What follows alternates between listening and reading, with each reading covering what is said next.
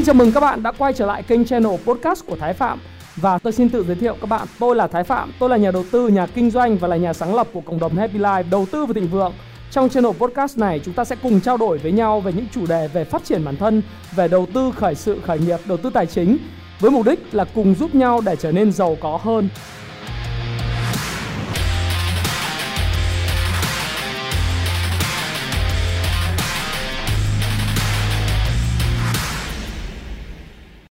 Hi, xin chào các bạn. Chào mừng các bạn đã quay trở lại với kênh của Thái Phạm và ngày hôm nay chúng ta lại cùng gặp nhau trong chuyên mục à, 8 giờ tối hàng tuần. Chúng ta gặp nhau và nói chuyện về những cái tin tức, những sự kiện và những cái bài phân tích của tôi cho thị trường chứng khoán và à, thị trường tài chính nói chung trong tuần tới. Thì à, tuần này đó là phần ngày 16 tháng 5 đúng không? À, tôi có một cái tiêu đề cho tuần này đó là cái dòng chứng khoán, à, cổ phiếu chứng khoán, chính xác là như vậy cổ phiếu ngành chứng khoán. Và bất động sản à xin lỗi và banh sẽ dẫn dắt vn index trong tuần tới. À, đây là một cái dấu hỏi. Và luôn luôn bất cứ một cái video nào của tôi thì luôn luôn có một tuyên bố trách nhiệm ngay từ đầu. Đó là uh, chúng ta cứ lặp đi lặp lại cái điều này bởi vì cái này là cái mà sẽ không thừa.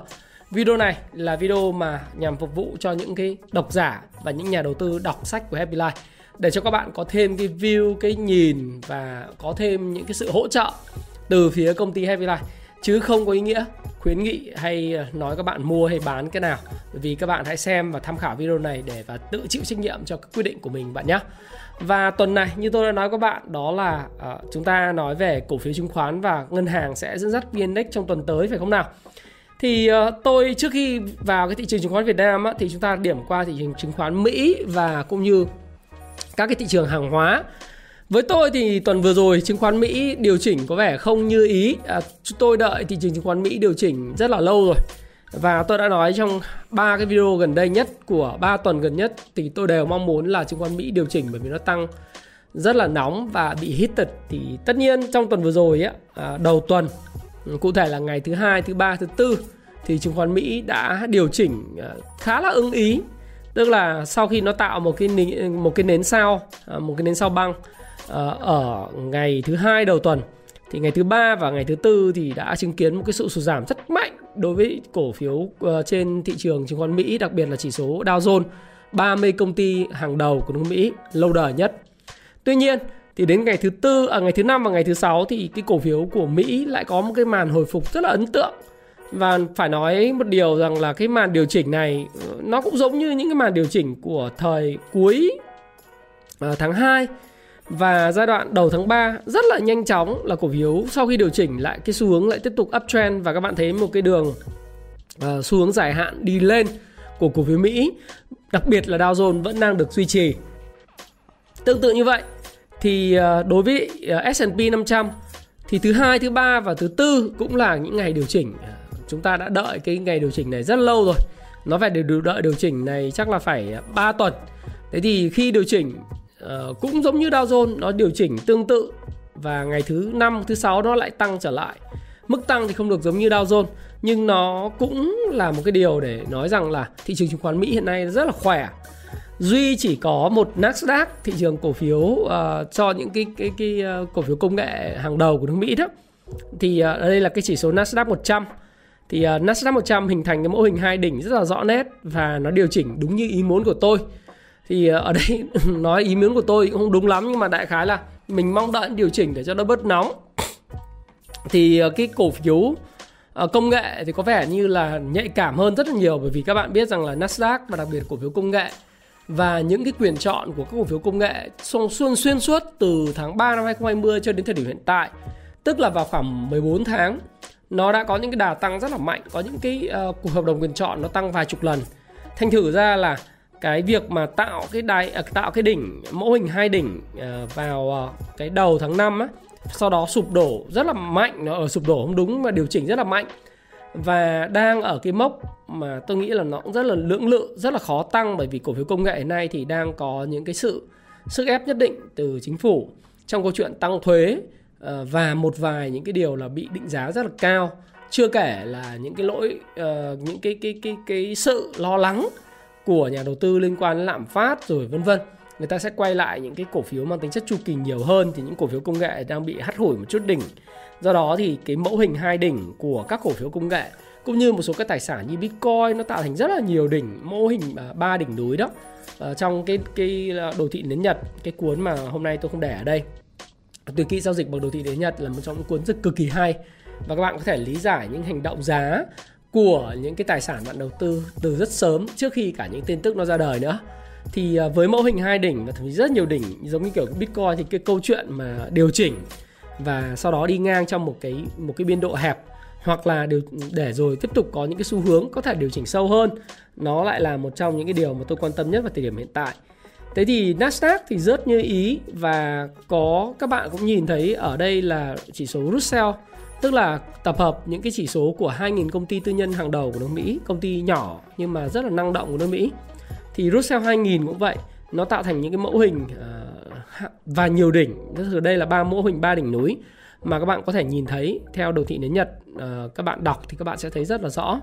Và ở đây thì nếu như trường hợp mà quay trở lại đi ngang trong một cái hộp Davos, và nếu như đi ngang mà không có xu hướng thì cái quá trình test lại cái mức mà 2135 điểm này có thể sẽ dẫn tới một cái màn sụp đổ của các cái cổ phiếu nhỏ của nước Mỹ uh, trong tương lai nhưng nó sẽ không phải là tương lai ngay lập tức mà có thể là trong một cái quãng thời gian ở nửa cuối năm 2021. Riêng với đồ thị của lợi suất trái phiếu 10 năm thì đang có dấu hiệu đi ngang và tích lũy trước khi có một xu hướng mới. Xu hướng mới ở đây nó có thể là một xu hướng giảm hoặc có thể là một xu hướng tăng. À, chúng ta không biết được bởi vì bản bản thân là cái quá trình này à, lợi suất trái phiếu Mỹ đi kèm với lại một kỳ vọng về lạm phát tăng lên thì như tôi đã nói ngay từ cái video cách đây khoảng 2 tuần tôi đã nói là lợi suất trái phiếu Mỹ nó đã tạo đáy và khả năng nó sẽ có cái màn tăng vào trong cái tuần này và tuần trước nữa tôi cũng nói là lợi suất trái phiếu Mỹ đã tích lũy đáy xong và nó tăng và quá trình tăng của lợi suất trái phiếu Mỹ 10 năm đã dẫn đến sự sụp đổ rất là mạnh của thị trường chứng khoán Mỹ, đặc biệt là các cái cổ phiếu công nghệ thuộc nhóm Nasdaq 100. Thì trong hai ngày cuối tuần khi mà cái cái chỉ số cái cái government bonds yield 10 năm nó giảm thì cổ phiếu của Mỹ uh, như là Dow Jones, S&P 500 cũng tăng rất là mạnh. Do đó thì hiện tại chúng ta có thể thấy rằng là trên thị trường chứng khoán Mỹ cái nỗi lo về lạm phát và mối tương quan giữa cái tại sao tôi lại nói nhiều về cái US bond yield 10 10 năm này bởi vì nó có cái tương quan khá là mạnh và chặt chẽ với thị trường vào thời điểm hiện tại. Ờ, thời gian tới thì có thể nó sẽ không phải là cái điều cần phải quan tâm. Nhưng tại thời điểm hiện tại thì mọi người thấy rằng là ở trong cái mức dao động là từ 1.525 à, phần trăm cho đến 1,7 phần trăm thì cái sự dao động của cái US bonds yield 10 năm là suất trái phiếu Mỹ 10 năm này nó đang tác động rất là mạnh đến cái thị trường chứng khoán Mỹ. Và khi nó tăng thì thị trường chứng khoán Mỹ giảm và khi nó giảm thì thị trường chứng khoán Mỹ tăng. Và cái quá trình này chúng ta cũng thấy rằng là nhìn vào phía phía trước ấy, uh, cái đồ thị Ichimoku Kinko Haio chart uh, các bạn nên đọc cái cuốn sách Ichimoku Kinko Haio chart tuyệt kỹ giao dịch bằng đồ thị uh, Ichimoku Kinko Haio chart.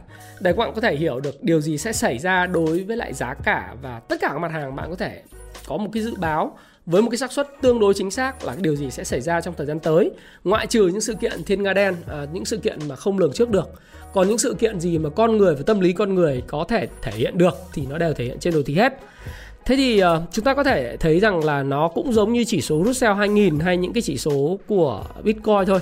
Thì cái quá trình thời gian tới có thể là uh, sau khi sau khi mà Bit uh, xin lỗi các bạn, Dow Jones và S&P 500 nó tạo đáy thành công thì cái quá trình uptrend nó có thể tiếp tục thì cái quá trình mà dao động của cái uh, lợi suất trái phiếu chính phủ Mỹ nó có thể dao động ở trong một cái biên cái biên từ 1.525 cho đến 1.7 và thậm chí là đến 1.8 tức là một cái biên tích lũy đi ngang trước khi có một xu hướng mới.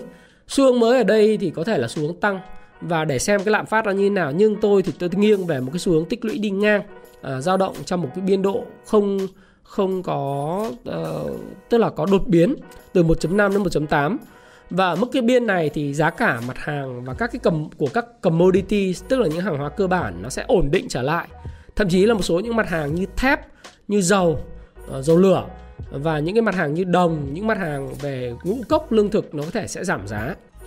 À, chắc chắn rồi bởi vì nó tăng một thời gian dài thì nó cần phải tích lũy. Ờ, trước khi có một cái xu hướng mới và người ta cũng đang cần nghe ngóng xem là Fed cái chính sách của Fed bắt đầu kể từ cái kỳ họp tháng 6 tới sẽ có những quyết định như thế nào về vấn đề liên quan tới việc là hỗ trợ cho thị trường chứng khoán với những cái gói à, không phải gói kích thích mà đại khái là những cái uh, cái cái quá trình tạo thanh khoản và bơm tiền bơm tiến dụng vào thị trường khoảng 120 tỷ một tháng sẽ ra sao.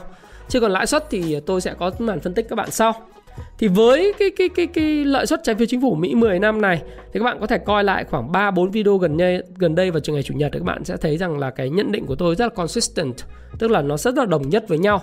Và tôi vẫn nghĩ rằng là cái nhu cầu mà chi tiêu của chính phủ Mỹ hiện nay rất là lớn và Bộ Tài chính đang có cái sức ép về bán những cái trái phiếu chính phủ Mỹ uh, rất là mạnh. Đồng thời kết hợp với thêm với lại một số các cái câu chuyện là các cái quỹ đầu cơ phòng hộ và các quỹ đầu tư của Mỹ họ ờ, cũng cơ cấu lại danh mục bằng cách là bán những cái trái phiếu do kỳ vọng về lạm phát gia tăng. Cho nên là họ có thể là sẽ tăng cái nguồn cung và cái nguồn cung nó sẽ cũng gây áp lực làm giảm giá trái phiếu uh, của Mỹ 10 năm dẫn đến cái lợi suất trái phiếu nó tăng lên. Đấy thì các bạn có thể xem và tôi cũng sẽ nói với các bạn là Fed sẽ hành động như thế nào uh, trong cái video update về tuần sau. Tôi thì luôn luôn đi trước và chả bao giờ nói là cái vút đuôi cái câu chuyện khi sự kiện đã xảy ra. Các bạn theo dõi tôi khoảng thời gian trong vòng một năm, hai năm trở lại đây các bạn thấy là ít khi tôi nói những sự kiện nó đã xảy ra và bình luận nó lắm. Mà tôi thường là sẽ nói những cái gì mà nó sẽ xảy ra. Bởi vì thực ra cũng không phải là mình là tài thánh hay là mình là cái gì nó ghê gớm Ờ, và thực tế ra Thái Phạm thì cũng không phải là người mà nói rằng là trên thông thiên văn dưới tường địa lý tôi đều có thể dự báo tất cả những điều gì xảy ra. Nhưng đây là một phần công việc của Thái Phạm. Có nghĩa là uh, với tư cách là một nhà kinh doanh cổ phiếu là một người đầu tư và kinh doanh cổ phiếu và những tài sản tài chính và các asset class những cái lớp tài sản tài chính thì việc của tôi đó là uh, tôi dự báo cái thị trường và có những kịch bản để ứng phó với nó giống như tôi nói các bạn các bạn hỏi tôi bảo thị trường tuần tới tăng hay giảm. Có tài thánh tôi biết là thị trường tài chính là nó tăng hay giảm. Nhưng mà với cái việc mà tôi nhận định về những tin tức, những sự kiện và những thứ trên biểu đồ tài chính thì tôi có thể xây dựng được những cái xác suất những xác suất của những kịch kịch bản mà sẽ khả năng cao nó sẽ xảy ra. Thí dụ như thị trường nó tăng thì xác suất của nó là cao, tăng là cao nhưng mà vẫn có xác suất thảo giảm bởi vì những sự kiện thiên nga đen xảy ra thí dụ như là thiên tai địch họa chiến tranh hoặc là những cái gì đó mà tôi không biết hoặc là nằm ngoài sự hiểu biết của con người. Cái đó là cái đương nhiên rồi. Nhưng mà vì tôi luôn luôn uh, có cái cái việc nhận định và quan sát thị trường liên tục thành thử ra tôi luôn luôn đưa ra những cái kịch bản về về những cái tác động của những cái nhà hoạch định chính sách đặc biệt là những tay chơi hàng đầu ờ, và là nhà cái số 1 thế giới đó là Fed. Các bạn xem lại chứng khoán Abc phần số 7 thì các bạn sẽ hiểu là Fed tại sao lại là gọi là nhà cái số 1 thế giới. Người làm giá của tất cả các tài sản trên thế giới này. Thì tôi sẽ quan trọng là Fed sẽ tăng lãi suất, hay là giữ nguyên lãi suất, hay là sẽ giảm cái lộ trình bơm tiền vào nền kinh tế hàng tháng. Mỗi tháng hiện nay đang bơm 120 tỷ. Liệu còn tiếp tục bơm hay không? Thì chúng ta phải đợi. Ừ. Ờ, và tôi sẽ có cái kịch bản mà luôn luôn nói trước. Ví dụ chẳng hạn, nhưng mà không phải là mình tự hào gì. Nhưng mà nếu mà các bạn nhìn lại cái kênh của tôi từ lúc mà tôi làm à, cái video về ông Joe Biden và cuộc chạy đua vũ trang về à, tranh cử tổng thống đấy, tôi gọi là cuộc chạy đua vũ trang. Thì ngay từ thời điểm mà cuộc chạy đua vũ trang tháng 11 tôi đã nói rằng là tôi dự báo là thì cũng may là đúng thôi. Nhưng mà những nội các của ông Joe Biden này hay là những cái vấn đề liên quan tới câu chuyện là cập nhật bầu cử tổng thống Mỹ Ờ, tôi cho rằng là trái tim tôi thì tôi ủng hộ ông Donald Trump nhưng mà lý trí thì tôi lại nói rằng là uh, ông ờ, Joe Biden sẽ giành chiến thắng. Và rõ ràng điều đó nó là đúng hoặc là những cái câu chuyện về thế giới hậu uh, bầu cử Mỹ. Những cái câu chuyện như vậy thì các bạn có thể kiểm chứng trở lại. Và tôi luôn luôn đưa ra những cái xác suất của những kịch bản nó có khả năng xảy ra. Tất nhiên một số dự báo của tôi và những kịch bản mà tôi cho rằng nó sẽ xảy ra vẫn có những xác suất của kịch bản nó không xảy ra và sai uh, mình đoán uh, mình dự báo nó khoảng 10 lần nó sai khoảng độ tầm 4 lần nó là bình thường. Nếu mà tỷ lệ dự báo của mình là khoảng 70% thì đó là cái dự báo của mình cũng tương đối tự hào về bản thân mình rồi. Còn chuyện 30% nó sai sót thì đó là điều bình thường. Nhưng sai chúng ta sửa sai chúng ta thay đổi cái quan điểm và chúng ta linh hoạt trong cái việc mà chúng ta đầu tư. Đó mới là điều quan trọng và đó là cách của George Soros, đó là cách của Jess Livermore, đó là cách của những cái nhà đầu tư uh, vĩ đại kể cả những nhà đầu tư giống như Warren Buffett và Charlie Munger nếu các bạn đọc cái cuốn mà Damn Right hay là đọc về tiểu sử của Warren Buffett và những nhì những gì mà Warren Buffett hiện nay đang làm với câu chuyện là bán cổ phiếu ngành hàng không mua thêm cổ phiếu của Apple hay là bán các cái cổ phiếu của vàng uh, khai thác vàng uh, mới mua thì các bạn sẽ thấy là có một sự linh hoạt đáng kể của những nhà đầu tư từ những người được gọi là nhà đầu cơ vĩ đại cho đến những nhà đầu tư giá trị vĩ đại thì họ đều có một cái sự đó là phản ứng trước những cái sự mà thay đổi của môi trường bên ngoài, môi trường đầu tư và có những sự linh hoạt nhất định. Đây tôi sẽ cập nhật các bạn sau. Và trong bối cảnh nước Mỹ hiện tại mới chỉ tạo ra được 266.000 việc làm trong tháng 4 và tỷ lệ thất nghiệp hiện nay vẫn đang là 6,1%, tức là nó còn khoảng 2,9% cái tỷ lệ thất nghiệp cần thu hẹp trước khi nó đạt được chế độ toàn dụng việc làm vào khoảng từ 3,1% cho đến 3,3%. Thế thì tôi vẫn có một quan điểm nó tương đối ờ, uh, dovish tức là rất là bầu câu về cái vấn đề về chính sách của Fed. Tôi sẽ cập nhật các bạn trong cái video về tuần sau. Và đặc biệt là trước thềm của cái cuộc họp Fed vào tháng 6 tới. Và nói gì thì gì, ờ, nhưng mà tôi vẫn rất rất mong giá dầu và giá thép và, và tất cả nền kinh tế nó được điều chỉnh, uh, những cái giá mặt hàng commodity được điều chỉnh. Bởi vì cái sức ép lạm phát hiện nay nó rất là nóng nó không tốt cho nền kinh tế hoàn toàn cầu. Các bạn có thể nhìn thấy giá thép tăng khủng khiếp và nó đã có những sự điều chỉnh, phải nói là cũng rất là khủng khiếp từ đỉnh trong ngày thứ năm và thứ sáu tại sàn Đại Liên và sàn Singapore, đúng không? Hợp đồng giao ngay tại Đại Liên rồi những cái giá của quặng thép tại ờ, Australia rồi ở Singapore là hợp đồng tương lai của thép đang điều chỉnh rất mạnh thì tôi cũng mong muốn giá dầu được kiểm soát và đó là lý do tại sao tôi tôi đang xây dựng một cái kịch bản cho giá dầu vẫn rất mong nó đi theo cái kịch bản là hai đỉnh giống như là cái kịch bản của Nasdaq. Đấy là điều tôi mong đợi. Tất nhiên, vẫn còn một cái xác suất, đó là nó phá vỡ cái vùng đỉnh là 72 đô la một thùng dầu. Nhưng cái xác suất này, theo tôi thì nó nó ít, bởi vì cái mức giá trên 72 đô la, đó là cái mức giá mà trước đại dịch Covid-19 nó đến vào năm 2019 năm 2018 rồi. Và thời điểm mà năm 2019 18 thì giá của giá dầu nó cũng chỉ là vùng 70 72 đô thôi. Thứ nhất là như thế. Thứ hai nữa là chúng ta thấy rằng là Covid-19 hiện nay ở các nước đang phát triển à, như là Ấn Độ, nước nghèo, à, chẳng hạn như Brazil. Brazil thì không có nghèo nhưng cũng là một đất nước đang phát triển và chúng ta cũng thấy ở Việt Nam hiện nay tình hình nó rất là phức tạp tất nhiên là việc sử dụng các cái cái phương tiện vận tải nó vẫn phải sử dụng nhưng mà cái mức độ tiêu thụ nó không tăng lên đâu toàn cầu thì các nước phát triển hiện nay họ đã khống chế cái covid tương đối thành công chẳng hạn như là uh, Mỹ thì họ đã gọi là tương đối thành công khi mà tiêm được hơn 200 triệu liều vaccine trong 100 ngày đầu tiên của Tổng thống Joe Biden và Âu Châu bây giờ cũng sắp sửa đủ vaccine nước Anh thì thừa vaccine rồi Tức là cái quá trình phục hồi kinh tế của các nước phát triển nó sẽ diễn ra sớm hơn các nước đang phát triển và nước kém phát triển. Điều đó đương nhiên. Nếu Mỹ tiêm tiêm xong vaccine trong ờ, năm nay, các bạn còn nhớ cái câu chuyện tôi nói không? Lúc mà tôi nói bầu cử tổng thống Mỹ cách đây khoảng trong tháng 10, tháng 11 tôi có một dự báo nó rất là bất ngờ và nó liên quan đến nguồn gốc của cái đại dịch này. Nó mang đó không phải là hoang đường đâu. Thực sự các bạn là tôi là người mà đọc báo chí tương đối nhiều đọc Politico, sẽ đọc Bloomberg, đọc đọc rất nhiều thứ từ ờ, tiếng Anh rồi tiếng tiếng Anh rồi tiếng Việt đọc cực nhiều luôn. Thế thì tôi cũng đọc lịch sử nữa thì tôi cứ nghĩ rằng là là tôi dự báo là, đấy, sau 10 tháng kể từ khi mà tổng thống Mỹ được elected là đâu đó là khoảng tháng 11 năm nay, thì cái Covid nó sẽ disappear. Và cái dự báo của tôi nó khả năng nó sẽ trở thành hiện thực. Bởi vì mỗi một cái sự kiện chính trị, một sự kiện nào đó về xã hội nó đưa ra thì nó luôn luôn có một cái vai trò nhất định nó không tự dưng xuất hiện đặc biệt là cái cái đại dịch lần này nó từ vũ hán nhưng nó không tự dưng xuất hiện nó có yếu tố không phải là tự nhiên nó yếu tố của con người nhưng mà vì một lý do nào đó uh, tôi cũng không biết.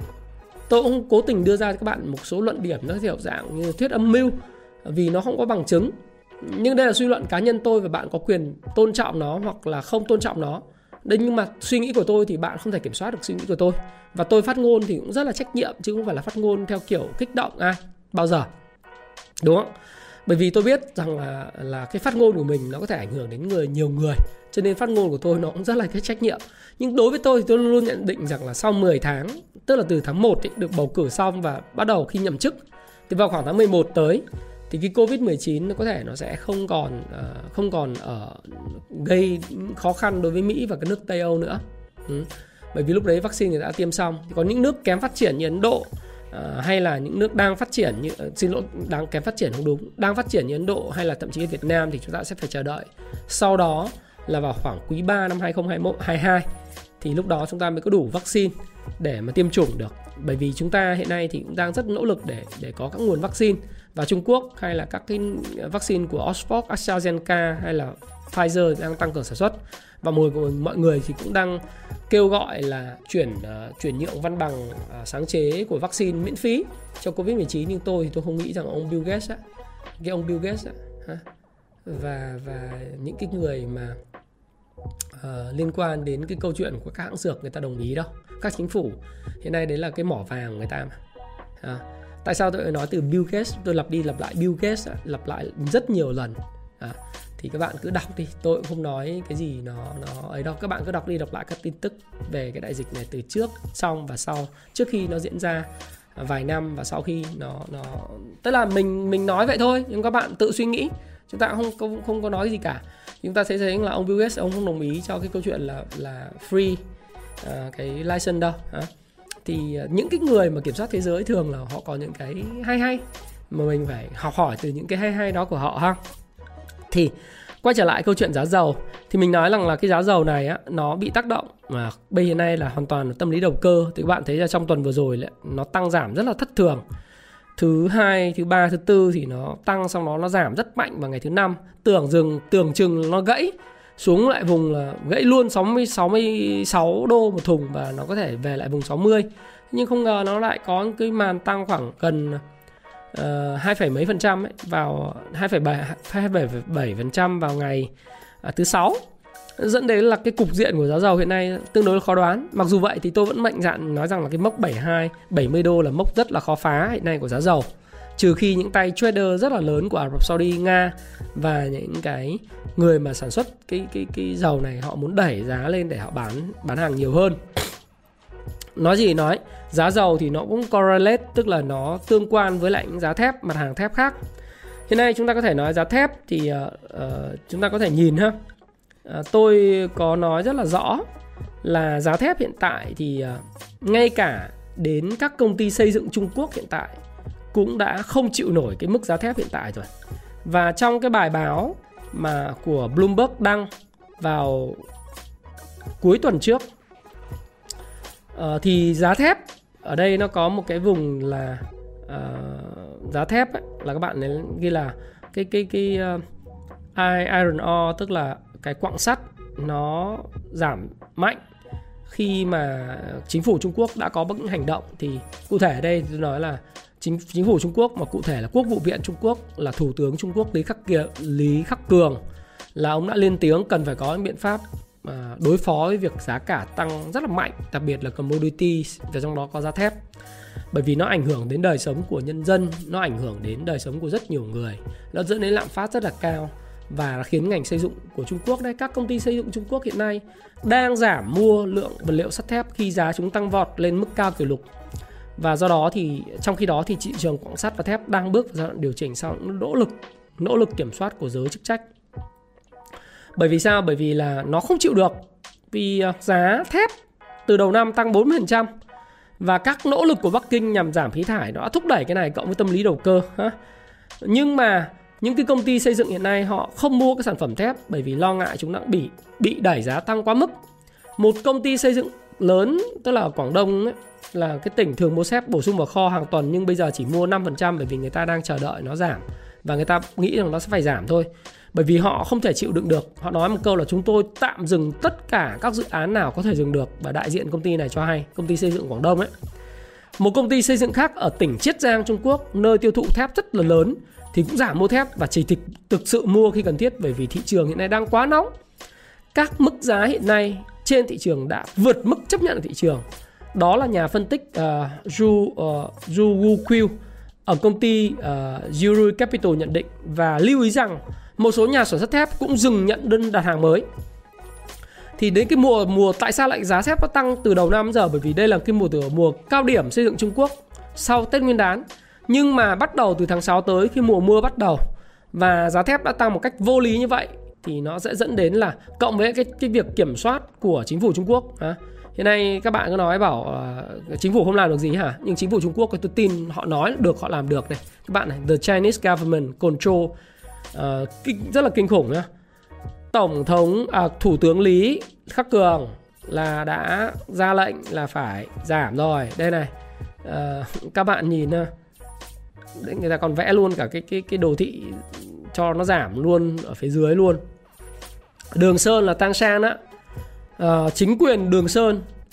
Chính quyền uh, của của tỉnh Đường Sơn uh, các bạn xem bộ phim Đường Sơn đại địa chấn không? Thì chính quyền Đường Sơn là nơi mà sản xuất 14% lượng thép xuất khẩu toàn Trung Quốc. Lớn hơn cả lượng thép xuất khẩu và sản xuất của cả cái đất nước Ấn Độ luôn các bạn nhé. Đường Sơn là vô cùng quan trọng đó. Ở nếu các bạn đầu tư thép các bạn nên nhớ là có mấy cái thông tin. Thứ nhất là Đường Sơn. Cái thứ hai á, là các bạn phải biết cái sàn Đại Liên thứ ba là quặng sắt ở Úc. Đấy. Thế thì riêng cái tỉnh Đường Sơn là cái tỉnh mà chiếm cái sản lượng 14% sản lượng của toàn toàn quốc Trung Quốc. Và lớn hơn cả cái đất nước Ấn Độ đi. Về cái sản lượng output về thép. Mà các bạn biết là tỷ phú ờ, thế giới mà tỷ phú hai anh em mấy anh em nhà ờ, tỷ phú số 1 của của Ấn Độ hiện nay ấy, thì họ cũng cũng là dân thép. Mà thế thì họ nói rằng họ sẽ trừng phạt tất cả những cái cái cái cái ờ, manipulation về giá thép, tức là về làm giá thép và những nhà sản xuất thép sử dụng những cái thông tin để mà làm giá, đẩy giá và sẽ thu hồi lại giấy phép, hưởng ứng cái cái lời kêu gọi của thủ tướng Lý Khắc Cường. Bởi vì nó cũng phải bảo vệ các cái công ty xây dựng của nó, chứ còn nếu công ty xây dựng mà chết ngỏm ấy, thì vì giá thép tăng lên thì không được, đúng không? Cho nó rút giấy phép luôn. Đấy. Thì tất cả những cái điều này nó đã làm cho cái giá thép ờ, nó giảm mà kinh khủng khủng luôn. Giá thép ở sàn Singapore iron ore tức là cái cái ờ, quặng sắt nó giảm 11% rồi. Xuống mức là 187 đô một tấn. Và ANZ là cũng dự báo là giá thép của cái cái iron ore nó sẽ giảm về 150 đô một tấn. Và cái hợp đồng tương lai tại Đại Liên thì giảm đóng cửa ngày thứ sáu giảm là 3,6% và thứ năm đã giảm 9% thì cái cái giá thép tương lai ấy, của sàn Đại Liên cũng đã giảm 12,6% nhưng tôi thì tôi nhìn cái cái đồ thị này này, cái đồ thị mà lên đỉnh uh, theo chiều thẳng đứng thì tôi nghĩ rằng khi nó lên thì nó sẽ phải rớt về cái chiều thẳng đứng như vậy. Nếu rớt về 150 đô thì thì nó là một cái điều tuyệt vời cho nền kinh tế. Tại sao nó rớt về cái vùng 150 đô một một uh, một tấn đối với lại cái quặng sắt điều tuyệt vời nền kinh tế, bởi vì lúc đó thì các cái công ty xây dựng nó sẽ mua được cái giá thép rẻ hơn. Và các bạn biết là cái từ thời điểm tháng 6 là mùa mưa của Trung Quốc, thì chúng ta thì ở Việt Nam cũng là tháng 6 nó bắt đầu vào mùa mưa. Xây dựng ở miền Bắc thì cũng kéo dài đến khoảng độ tháng 8 tháng 9 là bắt đầu vào mùa mưa, đúng không? Thì vào mùa mưa thì cái nhu cầu tự nhiên về xây dựng nó xuống thấp. Cộng với các công trình hiện nay của chúng ta đang gặp phải đó là công trình tư nhân và công trình đầu tư công cũng đang bị đội vốn. À, chủ đầu tư bây giờ là phải ờ, phải chấp nhận đàm phán với lại cái chủ thầu xây dựng. Thì hai bên phải đàm phán với nhau cho một khung giá mới. Nhưng mà bây giờ với tư cách là khi mà giá thép quặng sắt nó giảm xuống như này và người ta kỳ vọng là giá thép còn giảm nữa thì bây giờ chủ đầu tư nếu giả sử tôi là chủ đầu tư xây nhà tôi cũng chưa đàm phán chưa vội đàm phán với lại bên chỗ chủ thầu xây dựng đâu. Tôi đợi nó giảm khi một cái giá thép à, giá nguyên vật liệu nó bình ổn tôi mới bắt đầu đàm phán và chấp nhận cái mức giá mới được đề xuất bởi các chủ thầu xây dựng để tiếp tục công trình của tôi. Nhưng mà lúc đó lại bước vào mùa mưa mất rồi tiến độ thi công lại chậm. Thì các bạn sẽ thấy rằng là cái nhu cầu nó sẽ đi xuống và giá thép sẽ giảm sâu. Giảm sâu hơn những cái gì mà chúng ta đã thấy hiện nay. Và các bạn một số ông thì nói rằng là uh, bây giờ anh không biết là nhu cầu xuất khẩu rất lớn. Xin lỗi các bạn ai người mua cái này lớn nhất? Trung Quốc. Đó. Bây giờ Trung Quốc mà xây dựng hoạt động xây dựng mà chậm lại. Các công ty xây dựng đặc biệt là các xây dựng ở Quảng Đông xây dựng ở, ở đây này các bạn Chiết Giang người ta không có nhập hàng nữa. Ừ. thì chắc chắn là gì? Xuất khẩu cũng khó à? Chứ không đơn giản là xuất khẩu cứ tăng lên đâu. Các bạn bảo uh, nhu cầu sản xuất trong có một cái thống kê rất lớn là về lượng thép ở Việt Nam sản xuất. Thì lượng thép sản xuất ở Việt Nam hiện nay á, là cao hơn so với nhu cầu tiêu thụ trong nước. Nhưng lý do tại sao sắt thép tăng? Bởi vì thứ nhất là giá thép thế giới nó tăng uh, giá đầu vào nó tăng nhưng mà các bạn thấy rằng cái đầu ra của công ty sản xuất thép vẫn còn xuất khẩu được. Nhưng phần lớn chủ chủ yếu là xuất khẩu sang Trung Quốc, do cái nhu cầu nó lớn. Thế nhưng mà bây giờ các bạn đọc báo, các bạn thấy rằng là từ Bloomberg hay là những cái báo về commodity nó nói rằng là bây giờ các công ty xây dựng Trung Quốc cũng sống không được rồi. Và thời báo kinh tế Sài Gòn là mới đăng cái bài này rất hay. Các bạn có thể đọc thì bài gốc của nó trên Reuters và Financial Times. Cái công ty xây dựng Trung Quốc người ta cũng không nhập hàng nữa. Thì lúc đấy là đói, anh không xuất khẩu được, đầu ra anh bắt đầu tồn kho nhiều và các công ty ở Việt Nam thì chủ đầu xây dựng họ cũng đang bị đình đốn. À, chủ đầu tư cũng đình đốn không đàm phán giá mới nữa. Và đặc biệt công trình đầu tư công của Việt Nam mình nếu các một số công trình lớn sử dụng sắt thép nhiều thì đội vốn lên cũng chả thi công được. Nó phải đợi cái, cái giá nguyên vật liệu xuống. Giá nguyên vật liệu đợi xuống thì nó sẽ dẫn đến cái sự tắc nghẽn stagnant nhất định. Và chắc chắn giá thép phải giảm. Và điều đấy tôi nghĩ là chắc chắn giảm. Và tin tin là chắc chắn giảm thôi. Và thị trường hạ nhiệt ngay sau khi thông báo nhà chức trách ai nói gì không tin, ai nói gì không làm được. Chính phủ nào nói gì không làm được, nhưng tôi nói luôn các bạn luôn, chính phủ trung quốc nói cái gì là chắc chắn được. Ở trên thế giới này tôi không biết là chính phủ nào, chính phủ của mỹ nói được làm được đồng ý. Nhưng có một chính phủ mà cũng rất kinh khủng, bởi vì cái mức độ tập quyền, tức là người ta duy trì cái quyền lực vào trong tay trung ương rất là mạnh và cái lời nói của họ có găng thép, nói được làm được là chính phủ Trung Quốc.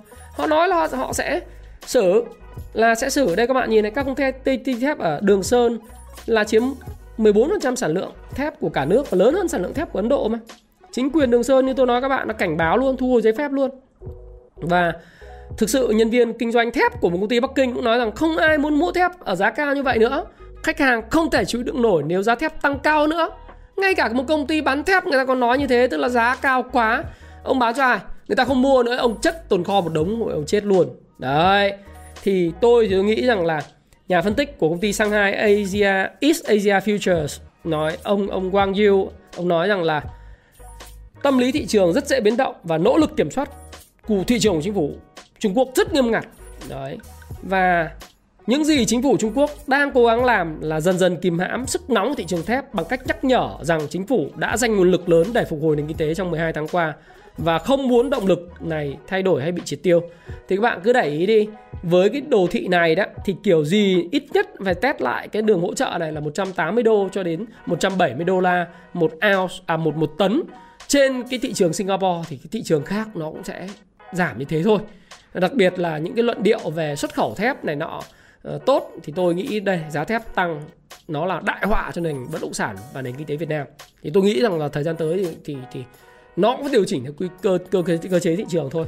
Và với cái giá dầu và giá thép, tôi rất mong là giá thép nó là một cái cái điều đầu tiên, một phát súng đầu tiên để có thể ha, khiến cho những cái tâm lý đầu cơ những cái mặt hàng như ngũ cốc, gạo, lương thực hay giá dầu nó sẽ có định điều chỉnh. Nó sẽ khiến cho cái cuộc sống người dân nó dễ thở hơn rất nhiều.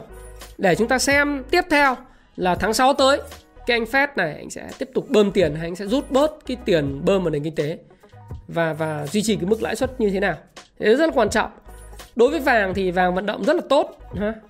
Trong cái cái uh, tuần vừa rồi và rất nhiều bạn hiện nay tôi vẫn nói là các bạn đã kiếm rất nhiều tiền từ cái trạng thái long của vàng tài khoản. Nhưng mà tuần tuần tới thì ngắn hạn nó có thể điều chỉnh tăng bớt. Thì các bạn thấy rằng sau khi mà tôi nói giá vàng các bạn có thể coi lại cách đây video cách đây khoảng độ 4 tuần vào chủ nhật là giá vàng bắt đầu tạo đáy selling climax và bắt đầu tạo hai đáy thì nó bắt đầu quá trình đi lên. Và những bạn mà long ở cái vùng là 1700 thì đến thời điểm này và giữ được lệnh nhé đặc biệt là giữ được lệnh từ cái vùng 1775 đô thì bây giờ lời rất nhiều rồi, nhưng tôi nghĩ rằng tuần tới thì giá vàng nó vẫn lên thôi, nhưng mà nó sẽ có cái điều chỉnh để cho nó phù hợp. Thì cái này là tùy thuộc chiến lược của bạn. Tôi thì tôi không khuyên các bạn mua vàng vật chất, luôn luôn là như vậy. Bởi vì chính phủ tôi nghĩ rằng chả ai muốn vàng hóa nền kinh tế cả và thứ hai nữa là cái giá vàng vật chất thì nó không biến động theo cái giá ở trên thế giới đâu. Lúc tăng có thể nó tăng lúc giảm nó chẳng giảm đâu bởi vì nó tùy thuộc vào cái sự uh, năm cái công ty vàng hàng đầu của Việt Nam họ làm giá. Đấy. Và giá commodity như tôi nói các bạn thì cần phải điều chỉnh và xác suất cao nó điều chỉnh. Và tôi đã nói về cái đó trên cái group Happy Life rồi. Thế còn riêng về index thì tuần này tôi vẫn bảo ờ, tức là tuần vừa rồi nó đi ngang tuần vừa rồi chứ không phải tuần này. À, tuần vừa rồi nó đi ngang đấy các bạn có thể nhìn thấy là tuần vừa rồi là index nó đi đi đi ngang đúng không? Ngày à, thứ đó nó cũng tăng thứ hai thứ ba thứ tư nhưng mà thứ tư thứ năm thứ sáu thì cái áp lực chốt lời t cộng ấy nó khiến cho index không tăng được. Nó đi ngang. Nhưng mà chúng ta có thể thấy rằng là theo đồ thị tuần thì cái đồ thị Ichimoku Kinko Hyo chart tuần ấy uh, nó tương đối là ok và index vẫn đang giữ được cái đà trend tăng rất là tốt của mình. Thì ờ, cái kỳ vọng trong tuần tới của tôi là tôi tin rằng là index nó vẫn trong cái trạng thái đi đi lên chậm rãi, đi ngang nhưng mà đi ngang thay vì là đi ngang như thế này thì nó có thể, cái kịch bản xuất xuất cao của nó sẽ là đi lên chậm rãi và và tăng điểm. Và tác động xấu đến index thì, xin lỗi các bạn, nó phải là VIX mà tuần tới tôi nghĩ rằng là tác động xấu đến index có thể là sẽ cổ phiếu thép. Ờ, và uh, một vài các cái cổ phiếu như Vinamilk có thể là sẽ bớt cái tác động xấu đi. Uh, dòng nào sẽ dẫn dắt tiếp? Cái này là dự báo của tôi các bạn tham khảo lại cái disclaimer của tôi ha. Tôi không có nhu cầu mua bán bất cứ cái cổ phiếu nào mà khi tôi nói ở đây đâu. Và tôi cũng đây nói là các bạn là để tham khảo cho các bạn thôi. Là dự báo của tôi mà. Tôi là người làm thị trường tôi phải có cái dự báo chứ. Tôi nghĩ rằng là khả năng cao trong tuần tới thì thị trường sẽ được tiếp tục dẫn dắt bởi dòng cổ phiếu uh, ngân hàng và chứng khoán dòng ngân hàng thì tuần vừa rồi nó có một cái đà tăng rất là tốt ờ, các bạn nhìn cái đồ thị này các bạn thấy rằng là một số các cái dòng ngân hàng lớn nó đã tăng nhưng tôi nghĩ rằng đà tăng sẽ chưa dừng lại vì ngân hàng năm nay lợi nhuận từ trong quý 1, quý 2 đều rất là tốt. Quý 3 thì tôi chưa biết như thế nào nhưng với cái cái ờ, vấn đề của nền kinh tế như hiện tại thì tôi nghĩ dòng ngân hàng vẫn rất là tốt. Và khả năng cao thì dòng ngân hàng vẫn là dòng chủ lực. Và một dòng tiếp theo nữa tôi nghĩ rằng là sẽ rất tốt đó là dòng chứng khoán bởi vì dòng chứng khoán hiện tại với cái thanh khoản hiện tại các bạn cứ nhìn này. À, tôi mở cho các bạn xem một cái thanh thanh khoản hiện tại thì tôi chẳng cần phải mở cho các bạn. Là thanh khoản hiện tại của thị trường chứng khoán Việt Nam nó rơi vào khoảng 21 cho đến 23 ngàn tỷ một phiên tương đương một phiên 1 tỷ đô. Và với sự giao động sôi, sôi động như vậy trong bối cảnh lãi suất thấp Ờ, các việc vấn đề kinh doanh gặp khó khăn đầu tư kênh bất động sản gặp khó khăn do cái cái đại dịch covid đang diễn ra. Thì thực tế các bạn thì uh, bất động sản tăng sau đó xẹp xì hơi rồi. Một số tỉnh thành như là Đà Nẵng bây giờ là giá bất động sản đã rớt hai mươi mấy phần trăm kể từ lúc mà đỉnh cao vào tháng 3 một số các cái cái cái tỉnh khác thì giá bất động sản sau khi bơm cụ thể đây không phải giá bất động sản nói chung chung được nhưng giá bất động sản ở đây gọi là giá đất ấy được thổi lên thì đã giảm từ đỉnh khoảng 20%. Bởi vì sao? Bởi vì bây giờ giá nó vượt xa sức mua của người dân. Đẩy giá, thổi giá cao quá thì nó vượt ra sức mua của người dân, người ta không mua được. Và thứ hai nữa là cái thanh khoản rất là chậm. Và và cái vấn đề là thanh khoản chậm cộng với lại cái nguồn lực nó lớn. Đầu tư bây giờ phải vài tỷ thì đâu phải là ai cũng có vài tỷ. Chủ yếu là cái người mua bất động sản bây giờ không phải là người có nhu cầu thật, mà là nhà đầu cơ. Cho nên hết cái nhà đầu cơ sẵn sàng chấp nhận giá cao thì thị trường phải điều chỉnh thôi thì trong cái bối cảnh kinh doanh và đặc biệt là về bất động sản nó nó suy sụt giảm như vậy về cái giá và thanh khoản nó khó thì các bạn sẽ thấy rằng là uh, kinh doanh khó khăn bất động sản khó khăn và các ngành khác nó khó khăn thì cái chứng khoán nó là cái nơi mà như tôi nói các bạn có tăng thì cũng chả ảnh hưởng gì đến cuộc đời của ai có giảm cũng chả ảnh hưởng đến cuộc đời của ai mà nó là nơi tốt nhất. Bởi vì tăng nó không giống như bất động sản bất động sản tăng nữa thì ảnh hưởng đến an sinh xã hội chứng khoán nó ảnh hưởng gì an sinh xã hội đâu. Thì nó tăng nó dẫn đến là cái thanh khoản hiện nay sôi động. Với 21.000 tỷ đến 23.000 tỷ đồng giao dịch một phiên thì những cái công ty chứng khoán uh, hàng đầu Việt Nam và tất cả những công ty nhỏ nữa thì đều được hưởng lợi rất nhiều về cái kết quả kinh doanh. Họ được hưởng lợi là bởi vì họ cho vay được cái mặt zin đồng thời là họ dành cho nhà đầu tư cá nhân nhiều hơn cho vay mặt zin. Mặt zin là một phần thôi nhưng mà các bạn thấy rằng là điểm qua một số cái trạng thái các công ty chứng khoán hiện tại thì trong cái quý 2 và quý 3 này họ rất là cấp tập ờ, để mà tăng cái vốn điều lệ lên. Theo quy định của ủy ban chứng khoán nhà nước là chỉ được vay tối đa officially là gấp đôi cái vốn điều lệ thôi. Thì ra thời gian tới là họ sẽ đẩy cái vốn điều lệ lên và tăng cường các hợp đồng thứ ba, rồi vay thêm trái phiếu để đáp ứng được cái nhu cầu ờ, cái cái nhu cầu về tín dụng của thị trường. Thì những anh nào mà làm nhanh, tốt thì tận dụng được cái cái xu hướng lúc này và sự sôi động của chứng khoán thì sẽ được hưởng lợi rất lớn những cái cổ phiếu chứng khoán phần lớn sẽ được hưởng lợi hưởng lợi rất lớn từ cái thị trường này. Thì cho nên tôi nghĩ rằng là tuần tới những cái thông tin như vậy bắt đầu nó sẽ uh, lan tỏa vào thị trường. Dòng banh thì tuần tới tuần vừa rồi nó tăng tốt. Và tôi nghĩ tuần này vẫn tăng tốt. Dòng chứng khoán cũng vậy. À, và cái đối với tôi thì một số cái dòng khác à, như là dòng thép thì tôi đã vừa view, view các bạn ấy. Đó là thật tuần tới tôi nghĩ rằng là nó sẽ nó sẽ có ảnh hưởng tiêu cực đến thị trường cái này nó không phải chim lợn hay gì tôi chả có ý định mua cái cổ phiếu này. Nhưng mà tôi nói các bạn là chẳng hạn như uh, bán dòng hòa phát nước ngoài bán dòng như động đất trong tuần vừa rồi. Nếu như tuần vừa rồi nước ngoài bán dòng là uh, thứ hai mua dòng 90 tỷ thứ ba là bán dòng 292 tỷ thứ tư là bán dòng 572 tỷ thứ năm là bán dòng 1176 tỷ và thứ năm à, thứ sáu vừa rồi ạ thứ thứ năm là bán dòng là 1176 tỷ thứ sáu vừa rồi là bán dòng 1631 tỷ. Thì các bạn thấy là phần lớn là nó đến từ cái việc bán dòng của Hòa Phát này. Các bạn nhìn tôi cho, cho các bạn to ra. Họ bán họ bán dòng rất là kinh. Đấy, Hòa Phát ví dụ như bán dòng 1.600 tỷ Hòa Phát bán dòng tới 1 phần 4 thị trường là 411 tỷ. Bán dòng 1.001 tỷ thì bán 1 phần 5 thị trường là 2.239 tỷ. 1 tỷ. Các bạn thấy rằng nước ngoài bán dòng Hòa Phát rất mạnh mang tâm lý đầu cơ rất lớn do họ bắt đầu ngửi thấy cái mùi là bên quốc vụ viện Trung Quốc họ siết cái giá thép ấy. Các bạn thấy không? Cái giá thép và giá quặng sắt. Thì bắt đầu họ ngửi thấy mùi đó họ bán. Nó bán rất mạnh này bán là 226 tỷ 229 tỷ 231 tỷ 411 tỷ. Tại sao họ bán lại là có lý? À xin lỗi các bạn là nói lại một lần nữa tôi không có chim lợn cổ phiếu này. Bởi vì tôi cũng chẳng có nhu cầu mua. Thì các bạn thấy rằng là từ thời điểm mà tôi làm cái video và nói rằng là uh, tại sao bạn phải bán ấy là cái video vào ngày 20 28 ờ, ờ, tháng 1 Đấy, 28 tháng 1 lúc mà thị trường giảm hoảng loạn luôn. Đây là cái lúc mà thị trường giảm hoảng loạn đây này. Hoảng loạn luôn thì tôi bảo là cái việc gì phải hoảng loạn? Đây. Thì tôi cũng mua vào thời điểm đó. Đấy, 28, 29 thì các bạn thấy rằng là Hòa Phát nó đã có cái đợt tăng là 71% và nếu mà tính từ cái mức là 44 45 nghìn một cổ phiếu, bắt đầu vào đầu tháng 4 đến giờ, lúc mà giá thép tăng điên lên thì giá Hòa Phát cũng tăng gần 40% 35% thôi. Thì bây giờ với lợi nhuận chưa hơn một tháng mà lợi nhuận 40% thì việc bán giá nào người ta chẳng có lời, đúng không? Có thể ví dụ họ bán từ giá 60 này về 5 năm chăng nữa hay 50 chăng nữa thì nó vẫn có lời cho nên người ta cứ bán trước.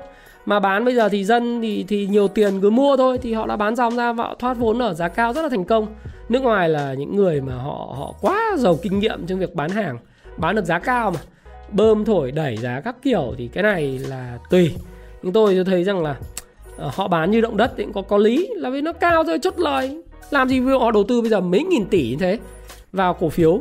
Nên nếu mà họ mua từ cái thời điểm ờ, vào ngày 28 tháng 1 thì bây giờ đầu tư 1 nghìn tỷ, mà lời 700 tỷ có bán cái gì mà chả bán?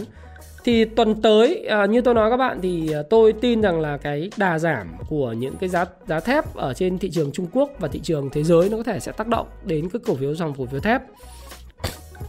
Nó sẽ là tác động xấu nhưng một số các cái cổ phiếu như dòng banh và chứng khoán nó có thể sẽ đỡ lại và nó sẽ lan tỏa vào mid cap. Uh, Vinamilk thì uh, tôi thấy rằng là cái đà giảm nó đã chững lại nhá, đà giảm chững lại. Uh, và trong uh, xem nào. À, năm phiên gần đây thì uh, chúng ta thấy rằng là phiên thứ hai thứ hai tăng trần sau đó thì mấy phiên tiếp theo là tiếp tục bị bán. Nhưng mà đà bán dòng hiện nay của Vinamilk cổ phiếu mà ảnh hưởng lớn nhất đến tâm lý thị trường trong những cái thời điểm trước đó thì đã đã bắt đầu chững lại. Nếu như mà bây giờ chúng ta nói là nếu như mà ờ, giá commodity nó nó bớt đi thì có khả năng Vinamilk sẽ mua được sữa, sữa nguyên liệu giá rẻ hơn vào tháng 8 tháng 9 tháng 8 tháng 9 kỳ hạn như vậy. Chứ còn bây giờ giá sữa quá cao nó ảnh hưởng lợi nhuận và biên biên lợi nhuận gộp và lãi dòng của Vinamilk và cắt mất cái chi phí chi phí quảng cáo bán hàng đi thì nó rất là tội. Cho nên tôi nghĩ rằng là à, tôi rất mong là giá dầu giá thép và tất cả mọi commodity nó giảm xuống để cho những cái doanh nghiệp sản xuất họ sống và họ, họ prosper và như chúng ta đã dùng từng dự về gia cắt dự một chút xíu tôi nói một chút nữa về cái phần uh, tin tức về đại dịch ấy. Liệu khi nào nó hết? Thì tôi thấy rằng thực ra là khi nào hết không quan trọng bởi vì thực ra đến thời điểm này các cái tin tức về bệnh dịch thì đang được tiêu hóa bởi thị trường rất là nhẹ nhàng. Mọi người cũng biết rằng là cái chuyện đấy mọi người đang sống chung với lũ. Còn dịch thì khi nào kết thúc? Nói thật thật với các bạn rằng là dịch thì đến thời điểm này có thể nói rằng là uh, theo cái tiến sĩ uh, bác sĩ phó giáo sư Trần Đắc Phu thì nói thật là nó không xác định được đỉnh dịch đâu các bạn sẽ thấy rằng là chính phủ đang làm cả công tác tấn công và phòng thủ.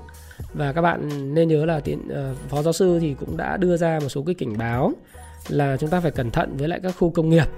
Và ờ, làm lại bộ y tế đang làm rất quyết liệt câu chuyện về cái vấn đề liên quan tới cái cái quy trình chống nhiễm khuẩn và sàng lọc bệnh nhân tại các bệnh viện.